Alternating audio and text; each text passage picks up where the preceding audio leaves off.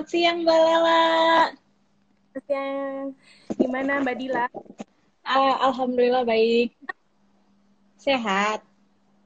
Uh, suaraku jelas perlu pakai earphone atau kayak gini? Uh, kita tanya teman-teman deh. Kali. Kayaknya perlu earphone gimana?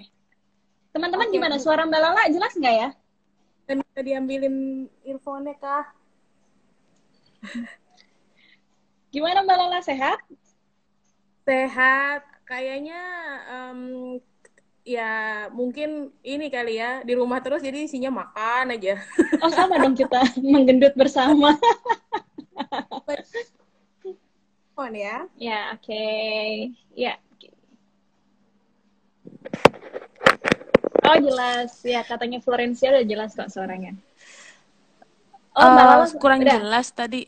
Oh iya. Saya udah. saya yang kurang jelas. Mungkin ya, kalau misalnya pakai pakai earphone gini lebih jelas ya. Ya. Ya. Oke, okay, okay. aman? Aman. Sip, oke. Okay. Silahkan. Hmm, oke, okay. selamat siang semuanya. Kita mulai ya. Semoga di sini yeah. teman-teman dan Mbak Lalas keluarga dalam kondisi yang sehat. Amin. Amin gitu. Terus ini kita mulai deh, kita perkenalan dulu ya. Mbak, okay. Mbak Lala, perkenalkan diri dong. Oh ya, aku dulu deh, aku dulu. Sorry, sorry. Terlalu buru-buru. Aku terlalu bersemangat ini. Jadi perkenalkan saya Dila dari Rumah Ciri Indonesia. Sekarang saya akan mengajak yeah. teman-teman uh, apa ya? Ini sesi tanya jawab santai, ngobrol-ngobrol santai aja ya, Mbak ya. Oh iya, yeah, sip.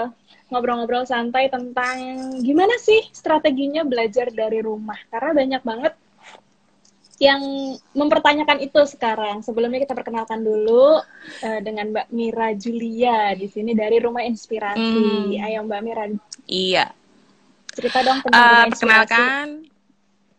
Iya, ini aku baru enggak oh iya aku nggak punya ini ternyata nggak punya nggak punya tripod selfie. Jadi mungkin ya agak uh, goyang-goyang. Jadi mohon maaf kan teman-teman. Uh, ya saya Lala.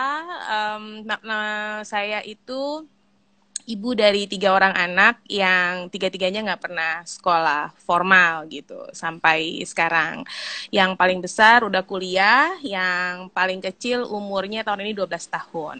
Hmm. Um, ya karena kalau berarti kan kalau misalnya yang paling besar aja udah 18 tahun berarti memang kami uh, homeschool atau belajar di rumah ya udah 18 tahun Mbak Dila gitu. Oh iya iya iya ya. Wah, lama juga ya 18 tahun dan itu tiga-tiganya semua di, dikerjakan berdua ya Mbak ya. Iya. wow, luar biasa sekali Mbak Mira dan Mas Aar. Oke, uh, sekarang cerita cerita dong pertama-tama tuh asal muasalnya kenapa Mbak Lala bisa memutuskan untuk uh, akhirnya ya udahlah anak-anak homeschooling aja.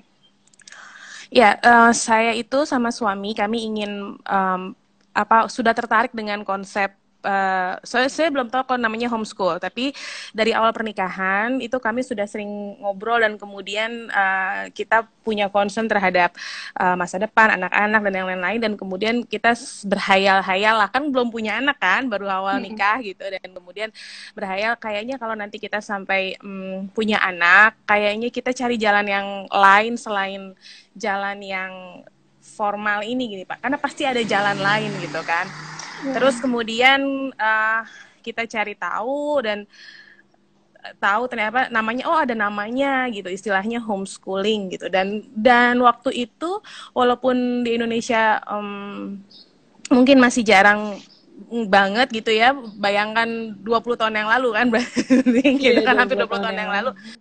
uh, uh, tapi kita lihat di luar negeri itu udah banyak dan itu biasa hmm. aja gitu. Jadi kemudian oh ada kok dan itu ini dan ketika akhirnya hamil gitu dikaruniai anak, uh, pas hamil saya udah ngobrol sih ke ibu ke um, bapak ini kayaknya nggak sekolah deh kayaknya nggak sekolah gitu. Tapi waktu itu kan diketawain aja kan karena kan itu kan bukan opsi. Maksudnya itu bukan sebuah hal yang yang wajar gitu anak nggak disekolahin gitu dan kemudian uh, ketika lahir uh, terus kemudian uh, beneran dia nggak TK masih ketawa-tawa aja orang tua dan ini tapi begitu masuk usia SD betulan nggak sekolah itu baru eh beneran yang nggak disekolahin gitu.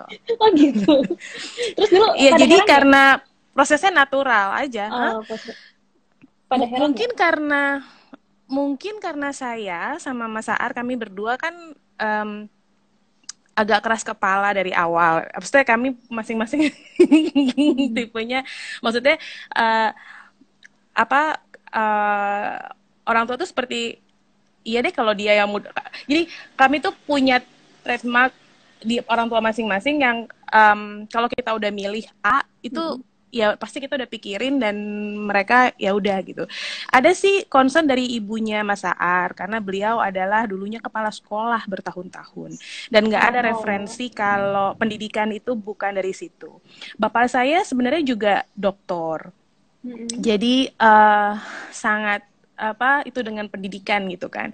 Tapi terus em, beliau sangat bijaksana dan ya mungkin juga kenal anaknya gitu ya tahu bahwa ketika nggak nyekolahin itu bukan karena iseng gitu, tapi memang ini pasti dia udah mikirin sesuatu gitu. Dan sekarang bapakku itu kebetulan eh, dia jadi eh, banyak eh, jadi asesor untuk kemudian eh, karena kan di perikanan gitu ya. Jadi banyak kemudian ahli-ahli yang nggak punya ijazah tapi ahli. Dan sekarang kan kemudian pemerintah kan bikin sertifikasi. Dan beliau jadi salah satu yang kemudian eh, ngetes atau apa. Dan beliau, bilang iya memang yang paling penting tuh sekarang tuh eh, skill gitu.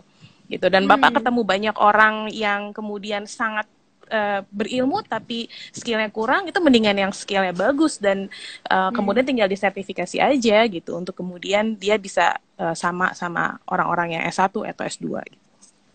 Jadi kalau di di perguruan tinggi itu kan ada istilahnya KKNI kan yang kemudian eh, me- menyetarakan para ahli-ahli itu untuk bisa dapat eh, apa namanya standar yang sama seperti eh, di S1 S2 gitu. Hmm, ya, ya, ya, ya. Wow, luar biasa sekali ya. Tapi sebenarnya itu juga bukan hal yang mudah ya sebenarnya untuk j- 20 tahun yang lalu. Aku masih bukan hal yang bukan hal yang mudah tapi mungkin karena mm, mungkin karena kami persiapan kali ya. Persiapan dalam arti gini kami tuh banyak banyak cari tahu. Bu- bukan cari tahu dalam arti gimana ya tapi dalam arti kami banyak eh, jadi nggak nggak nggak nggak bukan tren. Nah sekarang nih kan kalau misalnya kayak sekarang nih banyak yang nggak sekolah apa banyak yang belajar dari rumah gitu. Eh, banyak yang bilang wah kita semua homeschool gitu ya. Saya mau bilang bahwa itu bukan homeschooling gitu karena kit- yang apa kan banyak bilang oh ternyata homeschool tuh ini ya susah ya karena orang tua jadi guru kita ngajarin semuanya gitu Iya iyalah kalau situ jadi guru ngajarin semuanya terus nggak ke mana-mana di rumah aja pasti susah gitu jadi Iya. uh, yang terjadi sekarang tuh sebenarnya bukan homeschool yang terjadi sekarang kan sebenarnya distance learning aja gitu Iya, dan iya. kemudian Benar.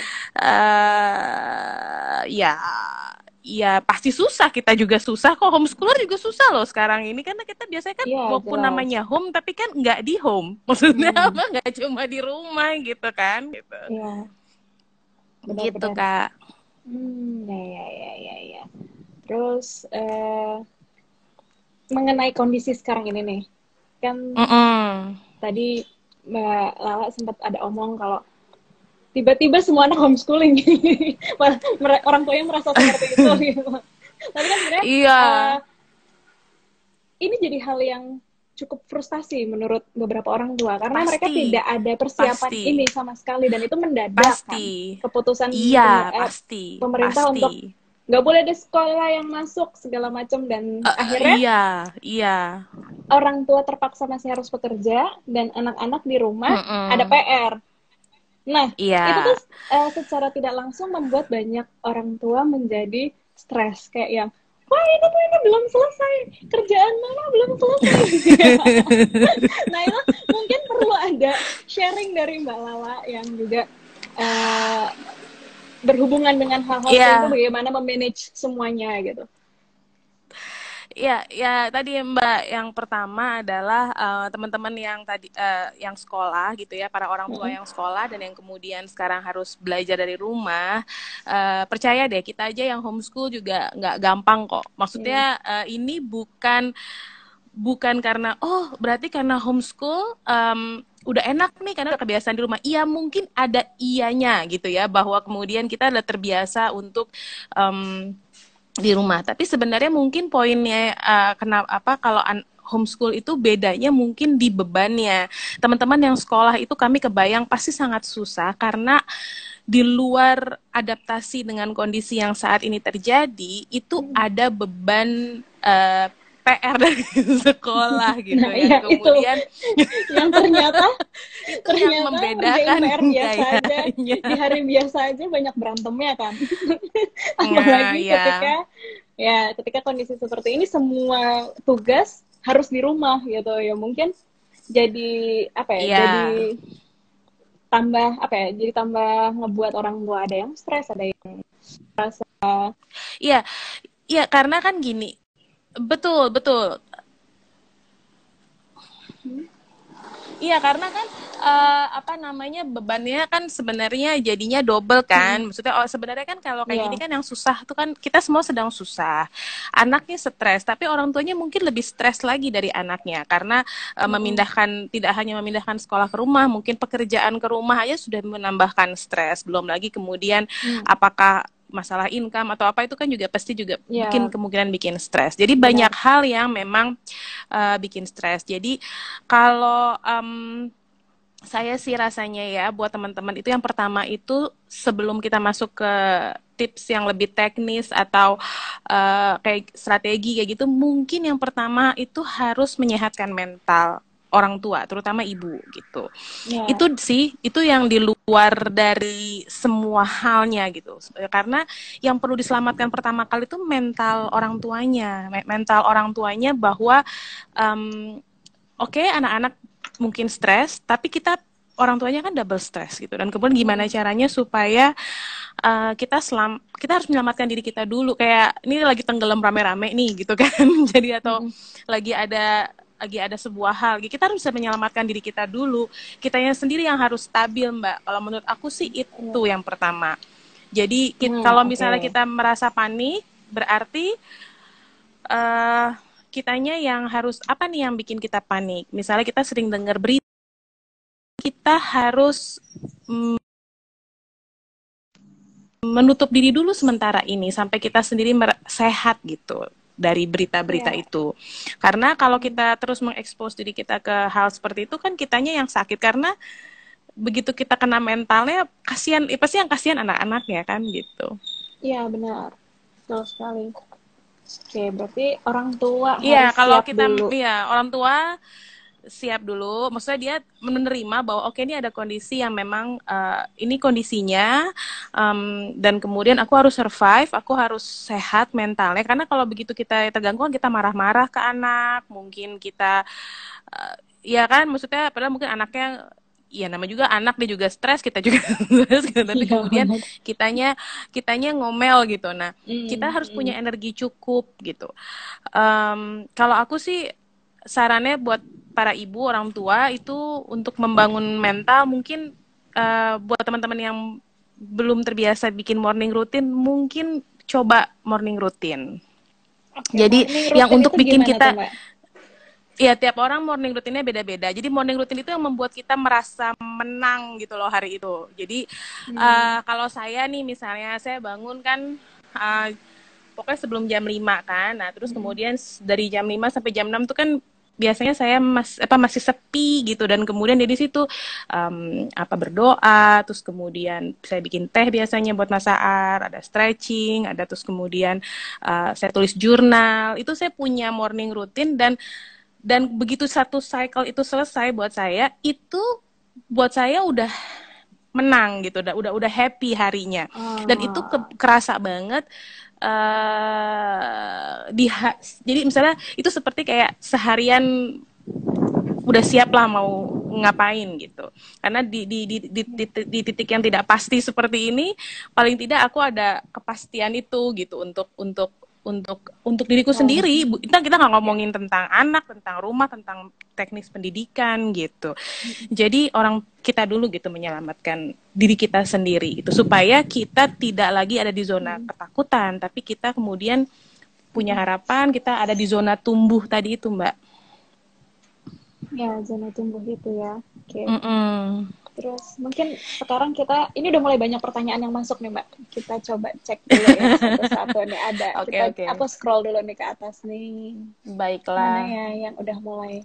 Oh halo mbak Lala salam dari rumah harum Atsiri. Oh ya salam balik.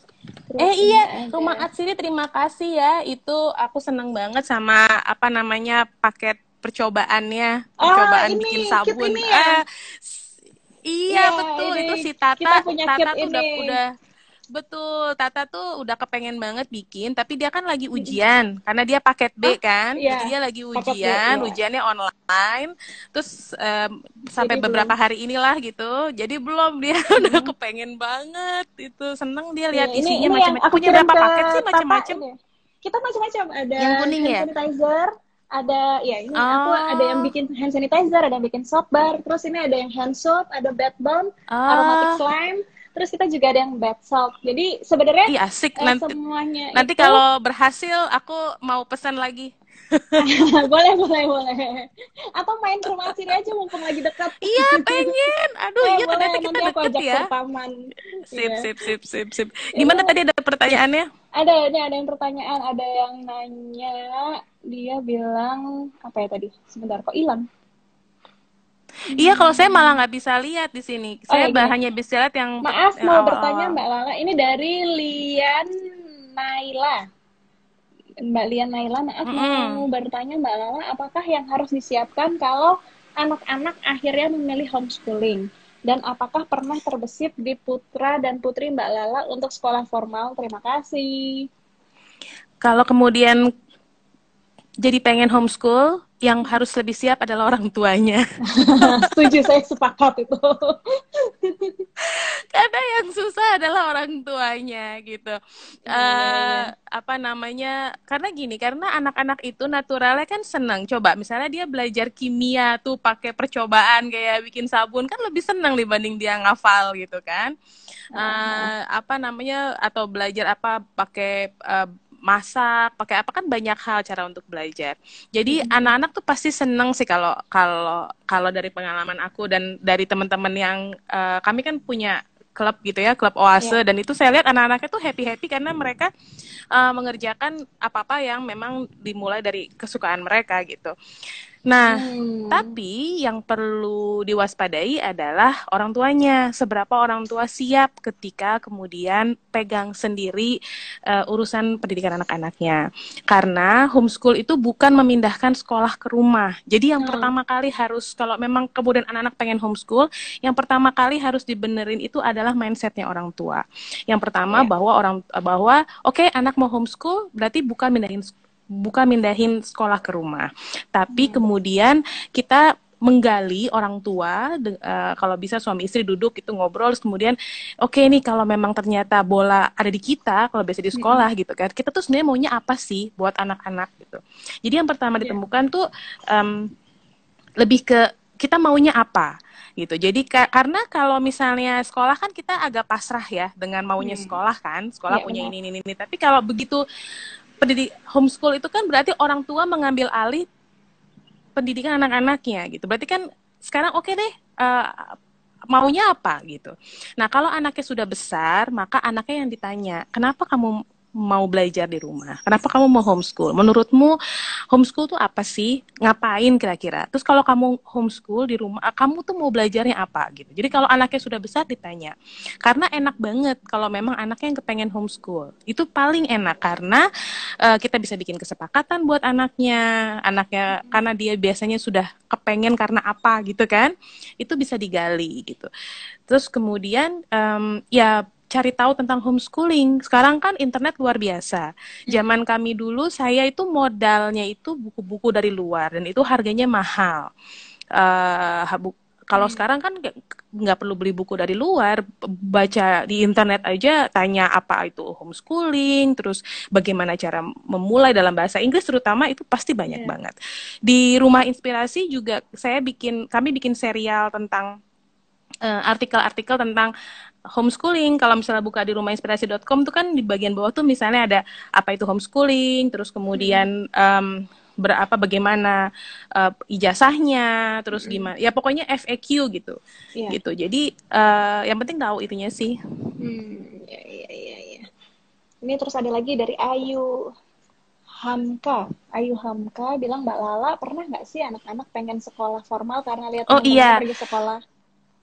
Iya, uh, jadi dari ketiga anak yang hmm. pernah kepengen sekolah tuh Yudis, anak pertama. Uh, waktu dia usia gara-garanya waktu itu di kompleks tiba-tiba pas dia umur tujuh tahun tuh anak-anak di kompleks menghilang gitu di di jam main lo kok pada nggak ada ternyata pada sekolah? Setiap penasaran lah apa itu sekolah. Uh, terus dia tanya dan kemudian oh iya iya ya udah. Dan dia masih di rumah betul uh, terus uh, kita gali kan kenapa pengen tapi dia pengen pergi ke sebuah tempat pakai ransel pokoknya kayak sekolah gitu.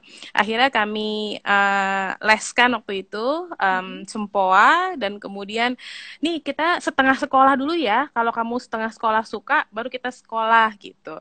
Setengah sekolah tuh dia harus, mesti dia mengikuti aturan yang ada. Hmm. Terus dia ini yeah. ternyata awalnya dia senang karena pakai tas pergi ke sebuah tempat terus ngapain gitu. Terus kemudian uh, ternyata dia lama-lama dia capek karena uh, lesnya itu kan setelah jam makan siang. Dan hmm. itu kan kemudian apa namanya memang jamnya anak sekolah les kan nah itu dia hmm. ngantuk jadi dia tuh ketiduran kadang-kadang dia lapar pengen cemilan tapi nggak boleh terus aku bilang ini baru setengah sekolah kalau sekolah kamu harus tahan lebih lama nggak boleh makan terus dia bingung kan oh, ya udahlah kalau gitu di rumah aja lah gitu dan itu kayaknya kayak pertama dan terakhir dia pengen sekolah. Nah, oh. uh, terus kan anak-anak itu kan banyak kegiatan ya. Mereka itu mis yeah. ikut aneka klub gitu kan, dan kemudian misalnya ikut klub basket atau klub renang hmm. itu yeah. coba deh kalau anak ngumpul hmm. itu jarang kan ngobrolnya gini ih tugasnya menyenangkan ya atau ih uh, eh, PR-nya asik banget ya gitu atau ya nggak sih kalau ngumpul anak sekolahan itu kan pasti ngomongin aduh PR gue banyak banget nih aduh ininya ya, apa gitu kan benar, jadi benar, imajinasinya anak-anakku tuh sebenarnya sekolah tuh nggak ini gitu. Jadi sebenarnya kalimat yang apa nggak anaknya kepengen sekolah itu tuh kayak kalimatnya orang tuanya. Aku pengen balikin sebenarnya ke orang tuanya. Gimana mau nggak kalau anaknya aku tanya, kamu mau nggak bisa pintar tapi nggak usah sekolah gitu. ya Pasti pasti jawabnya mau.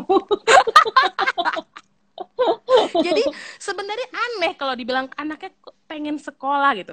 Aku bilang ini pasti ini pasti kalimatnya orang yang nggak nger nggak ngerti betapa enaknya nggak sekolah gitu. Iya benar. Enak dong. Bayangkan betapa enaknya belajar mulai dari sebuah hal yang disukai, hmm. gitu kan? Pakai media yang disenengin, kan nggak cuma teks, bisa video, bisa apa, bisa apa gitu. Di waktu dia lagi mood, di tempat yang dia merasa nyaman, untuk sebuah hal yang memang dia butuhkan gitu. Iya, iya, iya, ya. Kebayang, kebayang. Gitu.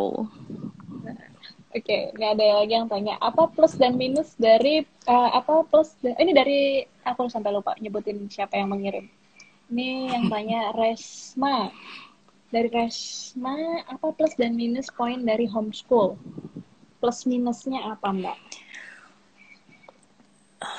Plusnya yang tadi ya, saya udah ngomongin kan plusnya. Banyak, ya, udah dari tadi. Uh, ya, tapi sih sebenarnya uh, sekolah dan tidak sekolah ini sih bukan berarti kemudian yang sekolah terus kemudian nggak enak. Ini kan ini cuma jalan aja ya sama-sama sama-sama jalan yang yang menurut saya sama-sama jalan pendidikan yang bisa akan membuat anak menjadi pintar gitu. Tinggal dipilih aja mana yang paling cocok gitu kan. Ya uh, dan kemudian um, kalau misalnya minusnya gitu kan minusnya itu kalau buat saya nggak sekolah itu nggak enaknya nggak uh, ada kambing yang bisa disalahkan buat orang tuanya. Nggak ada Ngerti kambing gak? yang bisa disalahkan buat orang tuanya. Maksudnya, Maksudnya gini, misalnya anaknya uh, berantakan gitu kan. Mm-hmm. atau gini deh misalnya uh, anak saya yang kedua yang perempuan itu misalnya malas sisiran terus ibu saya bilang lala itu anaknya sisiran dong gitu. Mm-hmm. terus saya akan susah bilangnya kamu harus harus sisiran gitu karena ibunya juga malas misalnya sisiran. Ya ngerti ngerti aku aku sekarang dapat ya itu itu yang sederhana. Tapi yang nggak sederhana misalnya uh, urusan berhubungan dengan uh, misalnya gini kalau anaknya ngomong kasar kita bisa bilang iya tuh di temen di, di di sekolahnya tuh pada ngomongnya pada kasar gitu. Atau uh, anaknya iya tuh kurikulumnya begini iya tuh gurunya apaan gitu kan. Hmm, kalau ini nggak bisa. Kalau misalnya anaknya gimana itu biasanya sepersekian pasti niru ibunya gitu. Jadi uh, misalnya gini saya suatu hari overheard anak saya yang pertama marahin adiknya gitu yang kedua gitu. Saya ini kayak hafal nih bentuk-bentuknya ini kayaknya nada-nadanya suara saya nih. Kalimat yang paling kalimat sering ma, yang paling sering ngomel ya di rumah. Jadi nggak um, uh, enak itu. Nggak enaknya yeah, yeah, yeah. Uh, kita uh, sebelum menyalahkan pihak luar akhirnya jadi menyalahkan pihak dalam. Oh, itu nggak yeah, enak. dan yeah, itu nggak yeah. enak banget loh. Nggak bisa ada yang disalahin tuh nggak enak banget dan yang bisa disalahin tuh enak. iya benar juga sih. Iya benar benar sekarang kan kita bisa kalau orang sekolah kan ya nih ya ampun tugasnya apa pusing nih tugasnya banyak banget nih gurunya gitu. Kalau gurunya udah udah udah setengah mati kan bikinin tuh. Dia juga susah oh, juga bener, gurunya. Dia sudah memberikan yang terbaik. Eh kita nerimanya kesel gitu. Kan kasihan gurunya sebenarnya ya nggak? jadi ya. uh, kita, padahal yang kusut kita tapi kita punya kambing lain untuk disalahin kan? Karena ada nah, gurunya lah ada tugasnya lah ada anunya lah gitu. Nah kalau homeschool nggak bisa kita menyalahkan diri sendiri dan itu nggak enak. Iya iya iya. Ini ada juga nih yang komentar. Ini sebenarnya bukan bertanya sih dari Evan. Kondisi sekarang ini banyak yang sekali ibu-ibu yang mengeluh tentang SFH (School from Home). Mereka keberatan mendampingi anaknya belajar hmm. di rumah. Gitu. Terus kalau dia sih ngerasa enjoy sekali menemani anak SFH ya itu balik lagi kan itu kalau yang hal-hal seperti itu balik lagi ke seberapa seberapa siap orang tua dengan kondisi sekarang gitu. Iya, jadi sebenarnya gini, uh, tadi ya kuncinya ada di kesehatan mental kita sebagai orang tua. Hmm. Terus kemudian kita yeah. harus cari cara, cari cara untuk kembali ke hmm. esensi. Jadi sebenarnya ini kan momen spesial, momen spesial yang um, mungkin jarang banget terjadi gitu di mana kita terpaksa mau tidak mau um, harus uh, bisa berdamai dengan suasana yang ada situasi yang ada gitu. Dan kalau aku sih sebenarnya menyarankan teman-teman untuk memanfaatkan ini untuk balik mencari esensi aja. Jadi kan gini uh, apa ya kan sebenarnya kan pemerintah kita nih uh, Mas Menteri udah baik nih UN udah dihapuskan jadi ya, harusnya kan benar. sebenarnya beban tuh sepersekian udah udah berkurang gitu kan hmm. dan saya rasa juga sekolah-sekolah juga juga nggak mau kan dijadiin kayaknya mereka yang gimana gitu sekolah kan juga susah gitu hmm. um, guru-guru itu juga nggak gampang gitu. Banyak yang juga gak, dan mereka kan lebih susah lagi coba. Nggak cuma ngurusin anak sendiri tapi anak orang. Anak orang yang iya, ibunya marahin dia. kasihan juga gitu kan. Jadi sebenarnya semua lagi. kasihan. Udah anak oh, orang oh, kan coba. Oh, jadi uh, kasihan juga ibu, ibu bapak dan ibu guru kalau dikomplain ya. Karena mereka pun pasti susah yeah. gitu. Uh, jadi kalau kalau aku sih lihat ini sebenarnya kesempatan untuk bisa kemudian uh, mencari sebenarnya apa sih yang penting value apa yang penting buat buat buat keluarga kita gitu. Dan kemudian ya, fokusnya adalah pada pengembangan skill.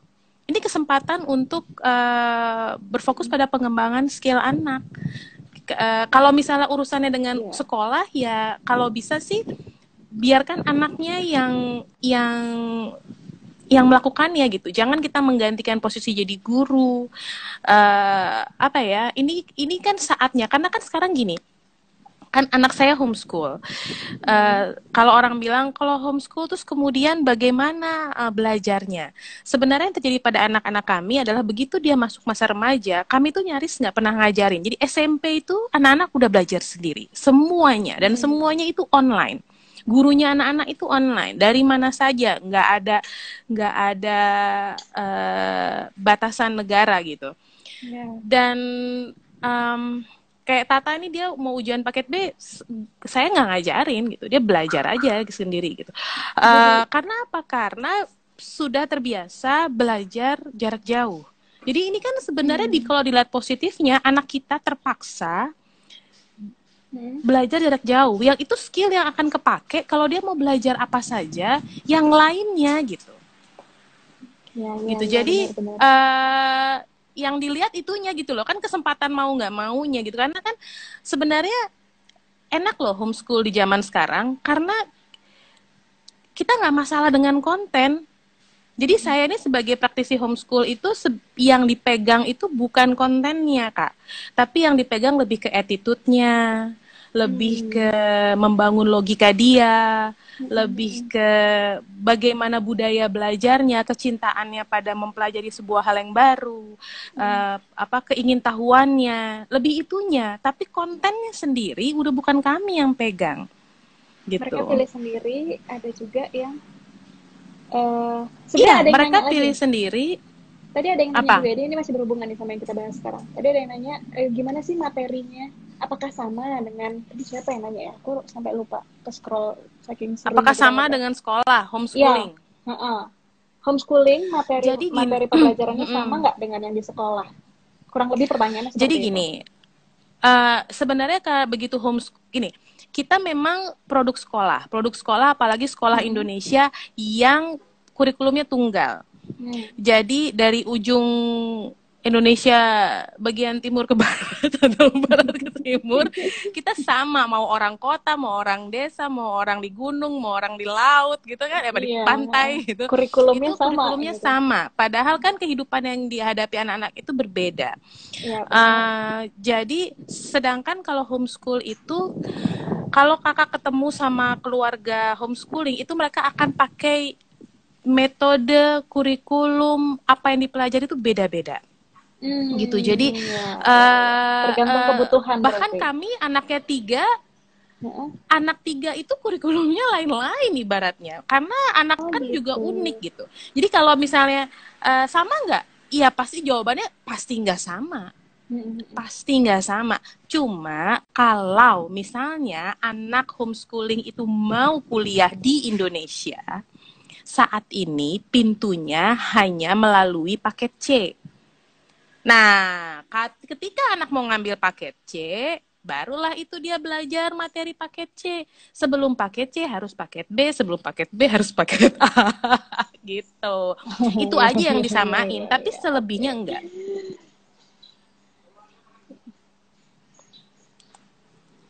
Selebihnya beda ya.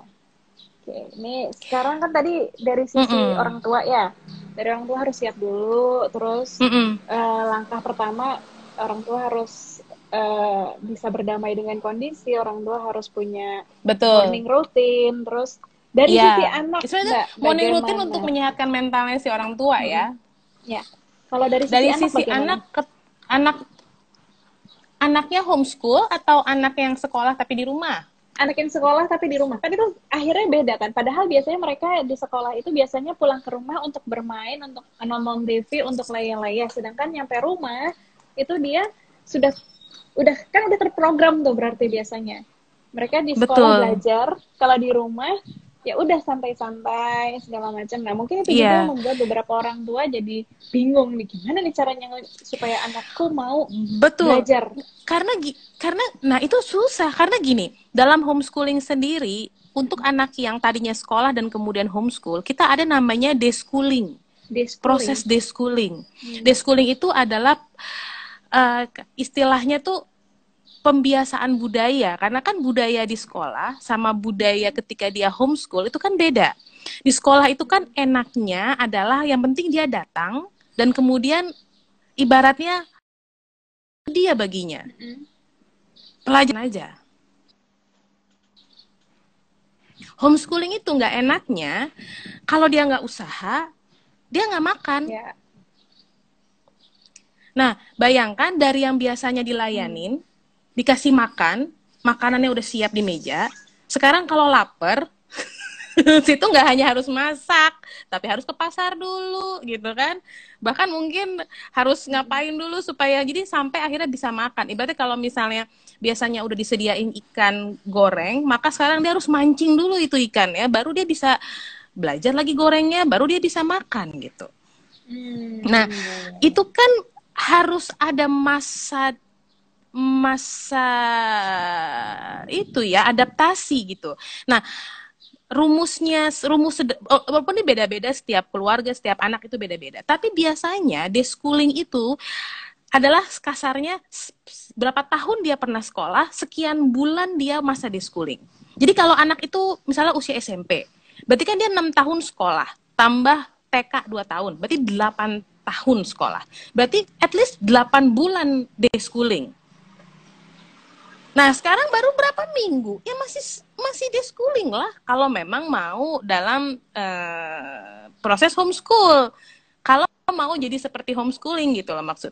Jadi nggak salah anak-anak itu nggak salah kalau mereka uh, nggak bisa langsung apa ya misalnya kemudian memindahkan budaya switch budaya itu nggak nggak salah emang nggak bisa emang susah gitu jadi uh, ini wajar ini sebuah hal yang, hal yang kan? ya. menurutku harus harus di harus diterima dalam tanda kutip ya bahwa kemudian ini ini kenyataan yang harus diterima bahwa anak-anak itu sedang gegap budaya sebagaimana kita orang tuanya yang mungkin biasa keluar kemudian harus di rumah kan gagap juga dengan budaya barunya gitu jadi jadi terus gimana kalau kayak gitu maka kalau seperti itu yang harus bisa kembali pada esensi. Jadi yang di udah yang yang yang lainnya tuh dilonggarkan gitu loh. Dilonggarkan uh, kembali kepada esensi, kembali kepada uh, bonding. Ini kan kesempatan bonding gitu, ya, kesempatan benar. untuk kemudian mengenal anak lebih banyak, bisa ngobrol dengan mereka lebih banyak.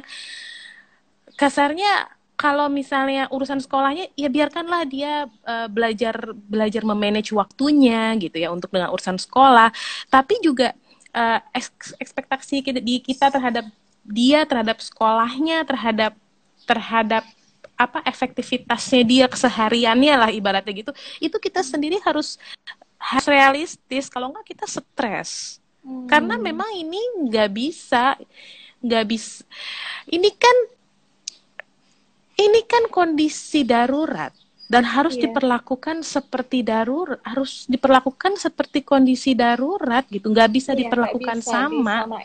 gitu. Kalau nggak gitu ya. pasti stres. Kalau ekspektasinya sama pasti stres ya benar-benar setuju sih kayak gitu. nggak bisa ya. mm tadi ini ada juga yang komen nah, dari Cecilia dia katanya keponakannya sampai nangis nangis gara-gara uh, eh, SSH yang yang ngajarin stres tugasnya nggak selesai selesai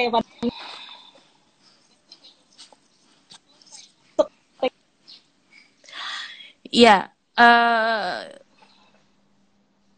iya, iya. Jadi uh, kalau kalau strateginya yang pertama yang harus sebagaimana kalau kita hmm. uh, mengalami kecelakaan di pesawat terbang gitu ya, mm-hmm. uh, selalu dibilang kan yang selamat kita harus menyelamatkan diri dulu kan. Maksudnya ibunya harus pasang oksigen pertama. Jadi mm-hmm. anggaplah ini kita lagi uh, lagi uh, kita mengalami bencana di mana ya kita harus menyelamatkan diri kita sendiri dulu sebagai orang tua. Kita harus selamatkan mental kita dulu. Kita harus cek mental kita ini sehat nggak sekarang gitu. Kita tuh dalam kita jangan nyalahin anak dulu. Jangan merasa anak kita susah diatur, jangan merasa anak kita nggak bisa ini nggak bisa apa ini. Kita lihat diri kita sendiri dulu. Sebenarnya kita ini gimana gitu. Dan kemudian kalau kalau kita kan kita ada ada hal yang bisa kita kontrol, ada hal yang tidak bisa kita tidak di luar kontrol kita, kita. Kondisi ini di luar ya, kontrol kita. Uh, tidak bisa kita kon iya apa kemudian siapa yang ketularan itu tuh di luar kontrol kita. Uh, apa namanya nilai anak-anak di luar kontrol kita. Uh, tugas anak-anak di luar kontrol kita. Yang di, di dalam kontrol kita apa? Kesehatan mental kita uh, apa yang kita apa yang kita terima, yang kita yang kita digest, apa apa kita terima nggak nih semua informasi bulat-bulat gitu? Atau kita um, mengontrol diri kita gitu ya untuk hanya mengkonsumsi yang memang kita butuhkan gitu. Kita butuhnya apa sih? Jangan banyak-banyak gitu informasinya misalnya. Itu kan dalam kontrol kita. Terus kemudian kita eh, apa namanya ketika kita kemudian melakukan rutinitas rutinitas pagi eh, untuk supaya kita tetap mindful harinya itu dalam kontrol kita. Ketika kita menulis jurnal um, ke, untuk kemudian bisa melonggarkan perasaan kita atau kemudian bisa menuliskan apa-apa yang itu dalam kontrol kita. Ketika kita kemudian uh, mindful bersama anak apa namanya ngobrol, ngajak dia main, ngajak ma masak bareng. Kalau ngajarin dia pelajaran yang kita tidak kuasai itu di luar kontrol kita. Tapi kita ngajak ngobrol dia, kita apa namanya keruntelan sama dia, kita mendengarkan ceritanya, itu kontrol kita. Jadi mulainya dari situ aja yang sederhana. Kalau itu berhasil, sebenarnya yang lain menjadi lebih baik gitu. Hmm. Jadi ini memang anggaplah kita lagi di lagi lagi kecelakaan pesawat terbang yang kita kita nggak bisa ya kita harus selamatin diri kita kita sendiri harus mindful terus kemudian apa yang bisa kita lakukan yang bisa kita kontrol dan sebaik-baiknya aja di situ ya. jangan ngurusin yang nggak kita kontrol termasuk okay. Tugas dan nilai-nilai itu kalau menurutku itu di luar kontrol kita gitu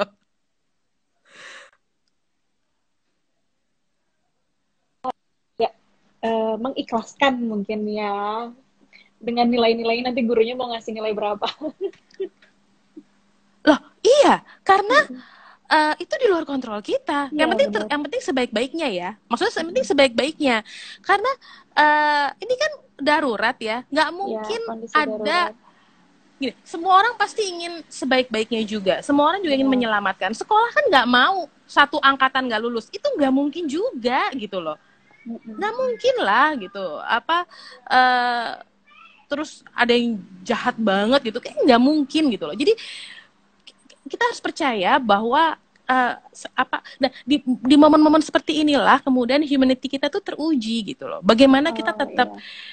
Tetap menjadi manusia yang baik gitu di dalam kondisi seperti ini gitu jadi uh, kita tidak berubah jadi galak kita tidak berubah jadi gimana kita tidak tidak tidak, tidak menyalahkan siapa pun gitu gimana cara kita tidak menyalahkan karena uh, begitu kita mulai menyalahkan sebuah hal yang di luar kontrol kita, kita pasti dapat spiral negatif gitu. Dan itu ya karena di luar kontrol kita, kita nggak bisa apa-apa gitu. Tapi kita sangat berdaya untuk diri kita sendiri dan kita harus percaya bahwa ketika kita bisa mengendalikan diri kita, sebenarnya itu kita memberikan wave yang positif buat orang-orang di sekitar kita gitu. Ya. Gitu oke oke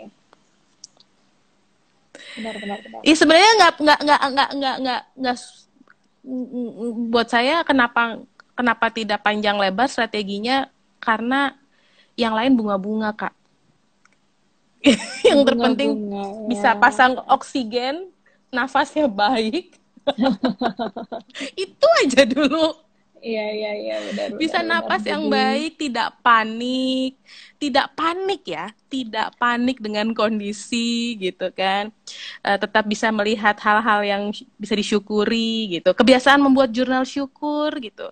Itu membuat itu membantu. Syukur, ya. Gitu. Oke, menarik. Dan, Mungkin habis ini bisa jadi materi Ya karena lain selalu ada hal yang juga. bisa disyukuri. Saya ya dan ya ini membuat uh, membuat membuat kolaborasi kolaborasi seperti ini ini kan hal yang baik yeah. gitu loh daripada yeah. kita ngomongin hal yang mm, apa bikin kita malah menjadi gimana gitu kan nah, ini um, ya berkolaborasi seperti ini iya benar, gitu benar, karena benar. ya di masa seperti ini semua harus pitch in dengan dengan hal-hal yang baik gitu dan uh. dan kalau kita sudah berhasil uh, mengendalikan diri kita, nanti kita akan ketemu teman-teman lain yang juga juga juga bergerak di circle yang berkarya gitu, bukan di circle yang ketakutan, bukan yang panik gitu. Pasti enggak deh. Nanti akan ketemu dengan teman-teman yang juga semangat dan kemudian nanti menular. Karena semangat itu sebagaimana ketakutan itu menular, semangat juga menular.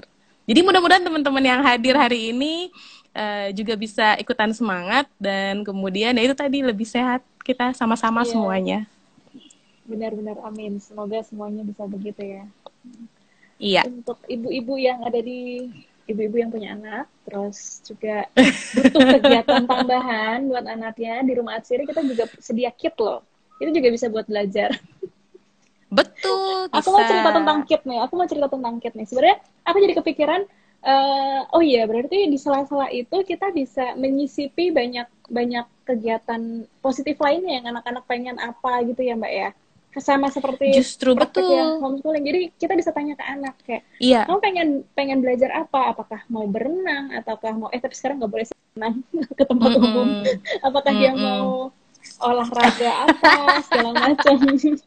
Terus eh, di, di rum- rumah Ciri itu juga punya loh yang namanya Kit nih salah satunya Kit bikin hand soap. Nah, jadi sedikit itu- cerita tentang ini. Ini kan yang didapetin Tata. Iya, betul. Iya, ini Ya, kita pakai tapi itu dari dari anak-anak kecil itu seneng kayak percobaan-percobaan gitu kak. Jadi dia seneng Iya, banget ketika dapet ini. ya. Mm-mm.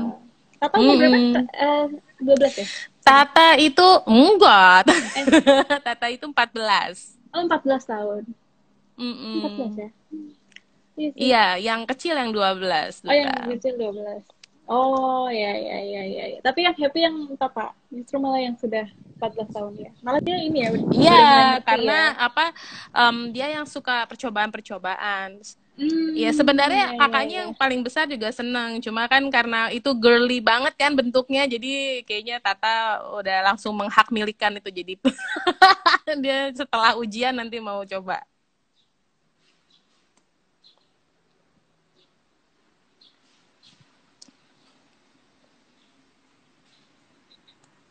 Ya, Siri Indonesia. Tadi Jadi ada kit apa aja Mbak itu Mbak? Oh, kitku ini ada bath bomb.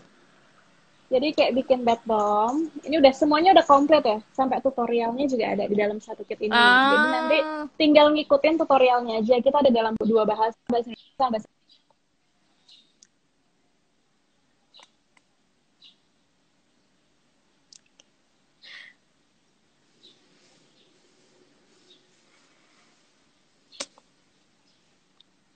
seru seru seru seru.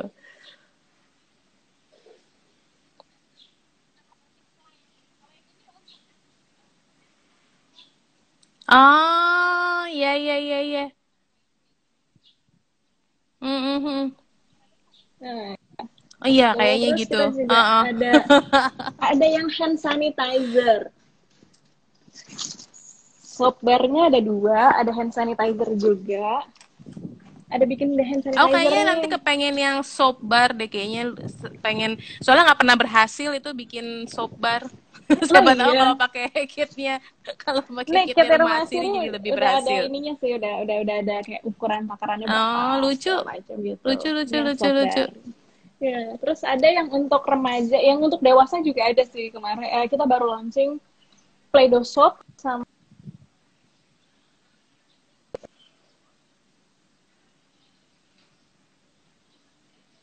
yang sudah agak mengerti perawatan tubuh. Oh.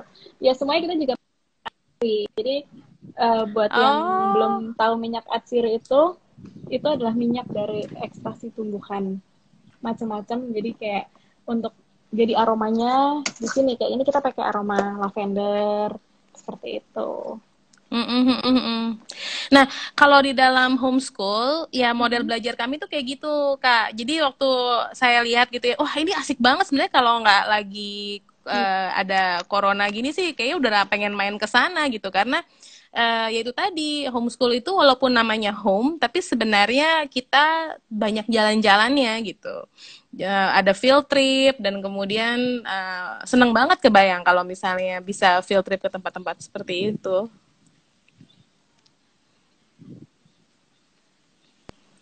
Mm-mm.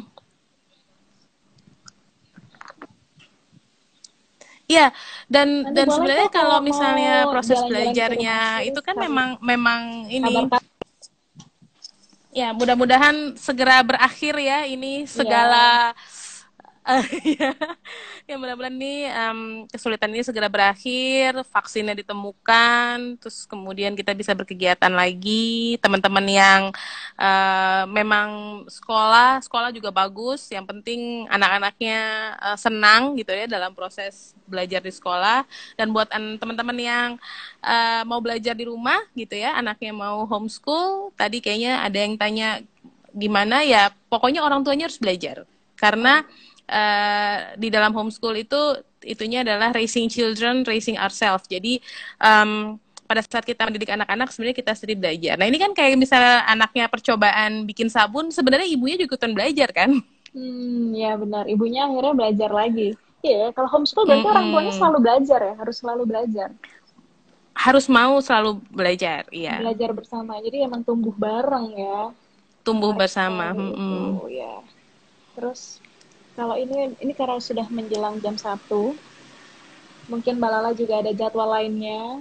Jadi uh, mau minta menjelang closing aku mau minta ini deh pengharapan Mbak Julia dalam pembelajaran yang lebih baik untuk uh, di rumah untuk ke depan. Jadi buat mama-mama pesan-pesannya apa yang masih kaget-kaget yeah. sekarang ini. Pesannya adalah um, sebenarnya lebih pada ini uh, teman-teman, ini masa yang sulit buat banyak orang, nggak cuma sulit buat kita aja. Jadi karena yang sulit banyak, uh, harusnya kita bisa lebih tenang. Kadang-kadang kan apa namanya ketika kita sulit kita merasa kita sendiri yang susah gitu ya. Padahal sebenarnya hmm. masih banyak orang lain yang mungkin jauh lebih susah gitu. Uh, dan kemudian malah yang perlu bisa kita lakukan adalah sebenarnya kita tuh masih beruntung dari sisi apa sih gitu. Karena begitu iya. kita bisa melihat terang, begitu kita masih tetap bisa melihat sisi positif um, dari dari hal yang nggak enak sekalipun yang terjadi pada saat ini itu nanti kita spiralnya menjadi lebih positif. Dan kemudian ini kondisi darurat sehingga semuanya juga harus diperlakukan secara darurat gitu ya. Uh, jangan ekspektasi kita turun kita turunkan ekspektasi kita terhadap kesempurnaan terhadap proses pendidikan terhadap harusnya begini harusnya begini. Nggak ada yang harus. Sekarang tuh nggak ada yang harus. Sekarang itu modenya bertahan, gimana caranya kita tetap bisa ceria, tetap bisa sehat, anak-anak gimana caranya, um, yang penting anak-anak sehat gitu, yang penting anak-anak sehat itu nggak cuma fisik tapi juga mentalnya gitu. Uh, ini kesempatan buat membangun bonding buat anak-anak, kesempatan untuk bisa mendengarkan mereka dengan lebih banyak apa yang mereka suka, apa kan mau tidak mau jadi bisa ngobrol lebih banyak gitu. Dan ya mudah-mudahan banyak-banyak berdoa, mudah-mudahan kita semua um, bisa melewati ini dengan baik gitu. Ya, jaga kesehatan mental, fokus pada apa yang ada di dalam kontrol kita. Itu aja sih.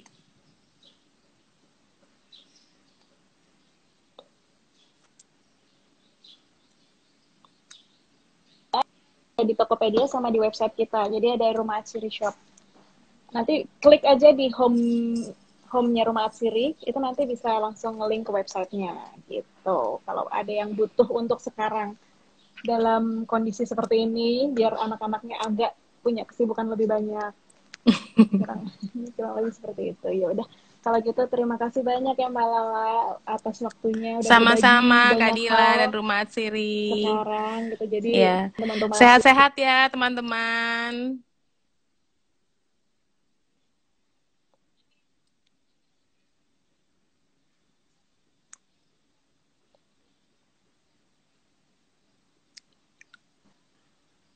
Amin. Dah. Sampai jumpa semuanya. Nah, udah ke MN.